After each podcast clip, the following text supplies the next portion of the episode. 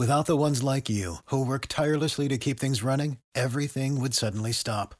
Hospitals, factories, schools, and power plants, they all depend on you. No matter the weather, emergency, or time of day, you're the ones who get it done. At Grainger, we're here for you with professional grade industrial supplies. Count on real time product availability and fast delivery. Call clickgrainger.com or just stop by. Grainger for the ones who get it done.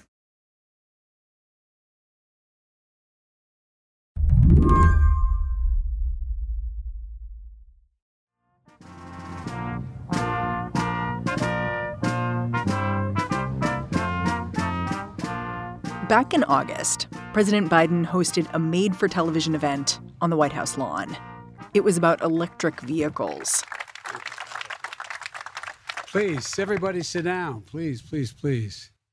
The president wore his signature aviator sunglasses as he stepped up to the microphone.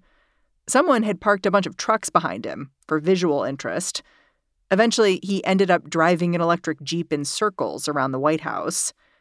It was hard not to feel like the communications team was working overtime to spark interest in something a lot of Americans are not thinking much about not just electric vehicles, but all of the things that go into building them. And a key part of the electric vehicle, to state the obvious, is the battery. And right now, 80% of the manufacturing capacity for these batteries is done in China. You know, it was back in August that President Biden announced that by 2030, he wanted half of all new cars going on the market to be electric vehicles. But we just have to move, we have to move fast. You know, when Is that realistic? Is that realistic? I mean, it's a pretty ambitious goal, to be sure. Michael Holtz reports for The Atlantic and other outlets. He was watching this presser with some interest because he knows just how fragile the electric vehicle supply chain really is. Like those batteries Biden was talking about, it's not just that many car companies aren't assembling them here in the US. We don't even have the raw materials. Batteries for EVs require a metal called cobalt. China controls much of the world's supply. What is it about cobalt that makes it so essential for an electric vehicle? Cobalt's main function in lithium ion batteries is that it's a very heat resistant metal. And so it's used basically to ensure that the batteries don't light on fire. That seems really important. Yeah. And so uh, as things like electric vehicles uh, become more popular, the demand in, in cobalt is just going up and up and up every year. Most cobalt is mined in the Congo, and our climate emergency means a race is on to find cobalt everywhere else, including right here in the US. So is cobalt a clean like is it a clean resource? In what sense? Like I just wonder when you hear people talking about electric vehicles as being powered by clean energy, what you make of that. Yeah, I think this is where it gets really interesting for me because I think, on the one hand, if you were to look at electric vehicles and compare them to gas powered vehicles, obviously, when it comes to carbon emissions, they're going to be way cleaner. But the things that are needed to make electric vehicles still have to come from somewhere. Today on the show, Michael went to a place where America's clean energy future is about to be unearthed. But will the Idaho Cobalt Belt survive the coming rush? I'm Mary Harris. You're listening to What Next? Stick around.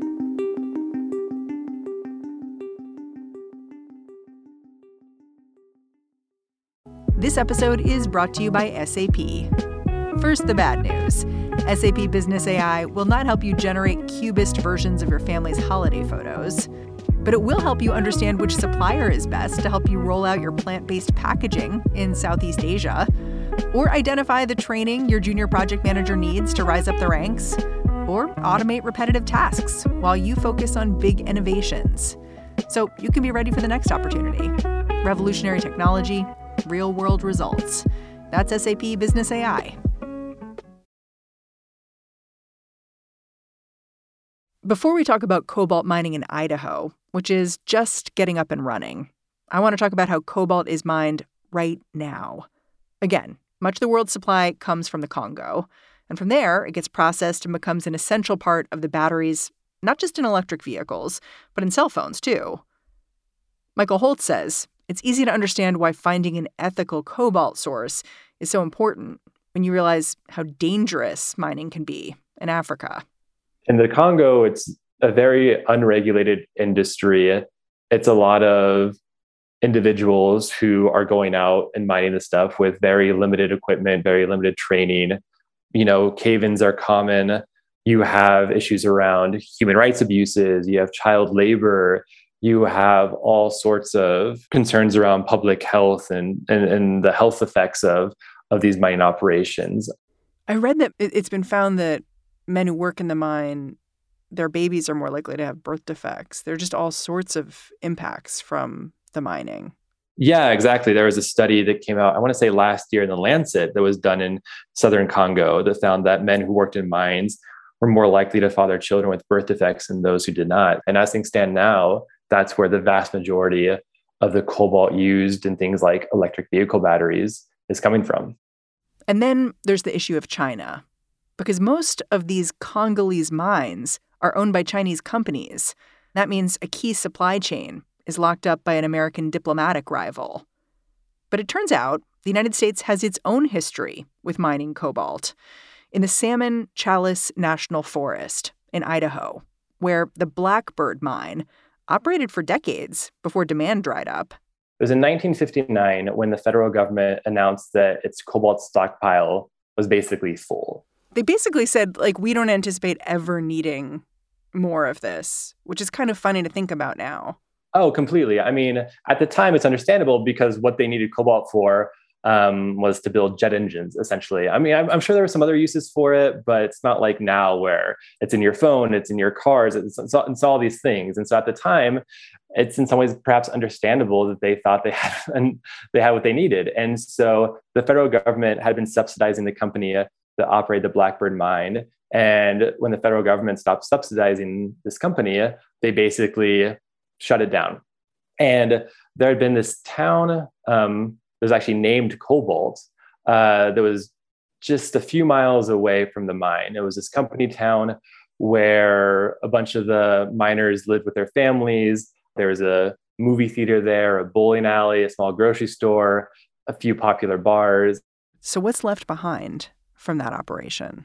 Right now, honestly, not much of anything. At the mine itself, you have you know these old sort of crumbling concrete ruins where the mill used to be and you have what's called um, portals which are basically the holes in the side of the mountain that would lead to the underground mine shafts and the one thing that's still in operation at blackbird is the water treatment plant and that is because there is still pollution that's leaching out from the underground mine works from various collection ponds that needs to be basically treated before it can be released in the nearby creeks.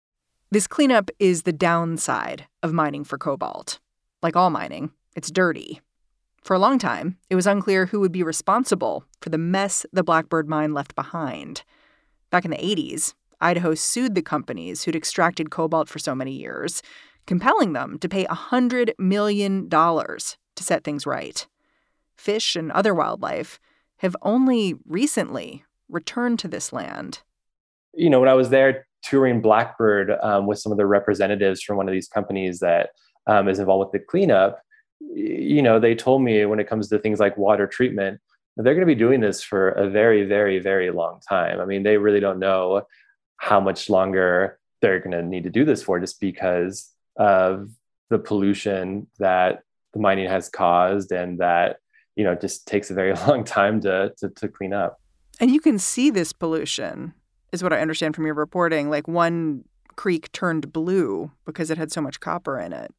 Yeah, and that was back in the 1990s, maybe early 2000s. It was still that way. Um, and to be fair to the companies that are overseeing the cleanup operation, they have made a lot of progress compared to, you know, what it looked like 20, 30 years ago. And so while the creeks are no longer blue in the way that they were back then. That was largely because of copper deposits uh, and the way it interacted with the water would, would turn these creeks almost this neon blue color. You can look at photos online. It's it's almost kind of eerie the way the way it looks, but they were completely lifeless. You know, um, insects, fish, all of it was basically non-existent in these creeks around this mine. And so over the years, they made a lot of progress in, in cleaning them up.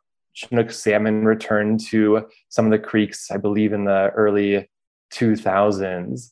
But that being said, when I was there, uh, you follow the Blackbird Creek, which is where the, the mine takes its name, up through uh, this narrow valley. And when you get closer to the old mining operations, um, the rocks in the creek take on this orange rust color. And I found out that that's because iron sulfide, which is in heavy concentration in the tailing impoundment, um, will leach out with the water and into the creek. And under current regulations, there's no requirement that the companies do anything to clean that up, but it's still really noticeable. And it's a really a stark introduction to this region because, in fact, to get to the n- new mine, Jervois Global's mining operation, which is going to be starting, if all things go as planned later this summer, you have to go through Blackbird. And so you can't help but think, you know, about sort of the risks and the consequences and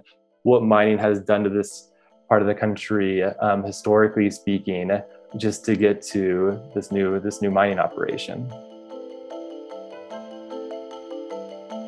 When we come back. If mining devastated this region years ago, will a booming electric vehicle industry devastate it again?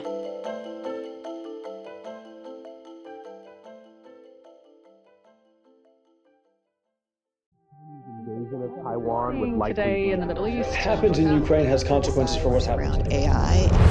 Hello, listeners. I'm Gabrielle Sierra, host of the Why It Matters podcast from the Council on Foreign Relations. Look, the world of international affairs can feel overwhelming and complex, but it also shapes our lives every single day. So it pays to know what's going on out there. Why It Matters is a foreign policy podcast for the rest of us. And with a little bit of humor and a lot of questions, we're here to break down global topics and bring the world home to you. So join us every two weeks on Why It Matters wherever you listen. In the latest season of Blind Spot from WNYC Studios and the History Channel, join host Kai Wright as he travels back to a pivotal moment in the history of this country. Decades before COVID 19, a virus tore through some of our most vulnerable communities while the wider world looked away. Throughout the season, you'll meet people who demanded that they and their illness be seen mothers, children, doctors, nurses, nuns, and sex workers all leading to a woman who literally helped change the definition of AIDS. Blind Spot, The Plague in the Shadows. Listen wherever you get your podcasts. Someone Michael Holtz met when he traveled to Idaho was one of the Cobalt Belt's newest prospectors, the executive general manager of an Australian mining company called Jervois Global. Michael watched as a foundation was poured for a facility that's going to produce enough cobalt to power 160,000 electric vehicles. This Australian company told him it's learned the lessons of mining operations past. It's preparing to preserve this region. It seemed to me when you talked to the people who are trying to start mining there again now because of the new boom, it was almost like their memory had been wiped clean. They were just so excited for what they were about to do. Is that a fair characterization? I think to a certain extent it is. I mean, you know, there's this town about 20, 30 miles away called Salmon, which is a town of a few thousand people. It's pretty remote. I think the next closest town is, I want to say it's Bozeman, Montana. A lot of people go there on the weekends to go to um, like do grocery runs basically. Um, but yeah, I mean, this town historically came into existence because of the mining industry. And it wasn't just cobalt mining. I mean, gold mining, silver mining, Idaho. I think its nickname is the gem state. So um, you know its history is very much tied up with with mining all kinds of all kinds of resources. And for salmon, it's been decades since there's really been any sort of substantial mining operation there. And so, economically speaking, you know, they haven't had a ton going for them recently. And so, when I talk to people who live there, uh, they are pretty excited um, about the prospects of these new mines coming online um, and bringing jobs to local community because it's just been a while before, at least economically speaking, they've had much activity. And so for them, this this does present a lot of real opportunities you know, I talked to one woman uh, who oversees the county's sort of um, economic development association, and Jervois had told her that you know something like 150 full-time jobs are going to be made available once this mine gets up and running. Um, and there's five other companies at least that are looking in the same region uh, at starting their own cobalt operations. And so you can imagine, you know, even a handful of these mines actually open, then that could be a huge economic boom to this community. Yeah. I mean, the history of the Blackbird mine seems like a cautionary tale. But I guess the thing that stood out to me in your reporting was I'm kind of used to hearing people talk about the importance of jobs as a trade off when you're talking about something like mining, when you're talking about a big industry, like, well, we need employment here. But I was surprised when you spoke to a conservationist, a guy named Justin Hayes, who basically made a moral case for opening up cobalt mining in Idaho and saying, listen, you know, climate change is massive. This is a way for us to do our part, and there will be fewer human rights abuses than we see in the Congo. I just hadn't I hadn't heard an activist have that kind of hard calculus before. Yeah, I think it was a really revealing conversation. That being said, you know, he will be the first to tell you that um, the Idaho Conservation League, they are very much focused on protecting the natural environment in Idaho. But I think doing that kind of work in a state like Idaho, where the mining industry has so much sway and economically speaking is so important, you know, I think he he he's trying to be realistic about it. And so there is a valid question about if we're going to need cobalt to move away from gas powered vehicles and in doing so you know help fight climate change then how can we get the cobalt we need as responsibly as possible? And what are those trade-offs? Is there an alternative to mining cobalt to power electric vehicles? There's a lot of research being done into alternatives. So, ways to design electric vehicle batteries that don't require cobalt. Um, Tesla came out, I want to say in late September, saying that they were working towards a new battery design that w- would not use any cobalt at all. Um, I'm not sure how many years, I don't think they even announced how far out that is, but a lot of companies are looking to design their batteries, their cars without using cobalt at all. Would that just mean mining something else? Yeah, I mean, as far as I know, you're not going to be able to design these batteries, you know, without all kinds of metals, you know, and and and and even if you get rid of cobalt, batteries are still going to require lithium, for example. And there's similar issues around new lithium mining operations in places like Nevada, which raise a lot of similar questions to the ones I was raising in a story about cobalt mining in Idaho. Um, and so, you know, on balance, is it better? I guess you can make the argument that that it is, but it's not. It's not a completely there are costs associated with this. And I think it's important for people to, to keep that in mind. Yeah, looking at the trade offs here, they feel difficult to get your arms around. And I look at a place like Idaho's Cobalt Belt, and I think uh, it's probably unstoppable that a bunch of mining is going to happen here. But this region has just experienced the very toxic downside of mining. And the only good thing about that is that local authorities, federal authorities, could be proactively trying to protect the region and make sure that mining doesn't do the kind of damage it's done in the past.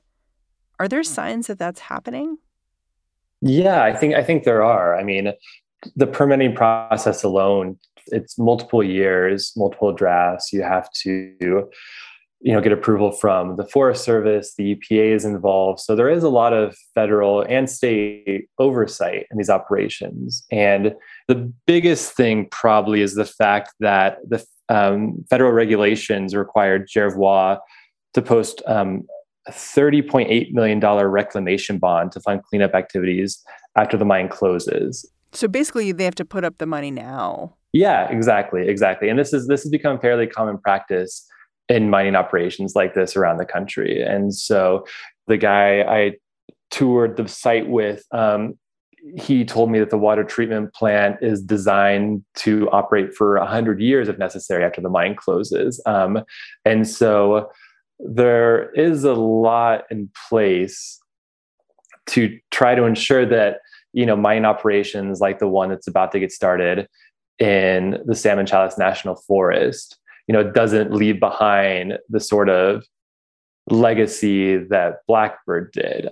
Is it enough? I mean i think we're gonna have to wait and see right? Um, i think it's too early to say. Um, hopefully it is. Hopefully uh, after this mine closes this will be enough money to cover whatever cleanup activity needs to be done. Um, you know that being said you're not going to ever return this sort of pristine forest to what it was before, but you can do a better job at cleaning it up um, compared to what happened with Blackbird. And so um, I think we're just going to have to wait and see. Michael Holtz, thank you so much for joining me. Yeah, thanks. Happy to be here. Michael Holtz is a freelance journalist. His article in The Atlantic is called Idaho is Sitting on One of the Most Important Elements on Earth. And that's our show. What Next is produced by Carmel Delshad, Elena Schwartz, Mary Wilson, and Danielle Hewitt. We are led by Alicia Montgomery. And I'm Mary Harris. You can go track me down on Twitter. Thanks for listening. I'll catch you back in this feed bright and early tomorrow morning.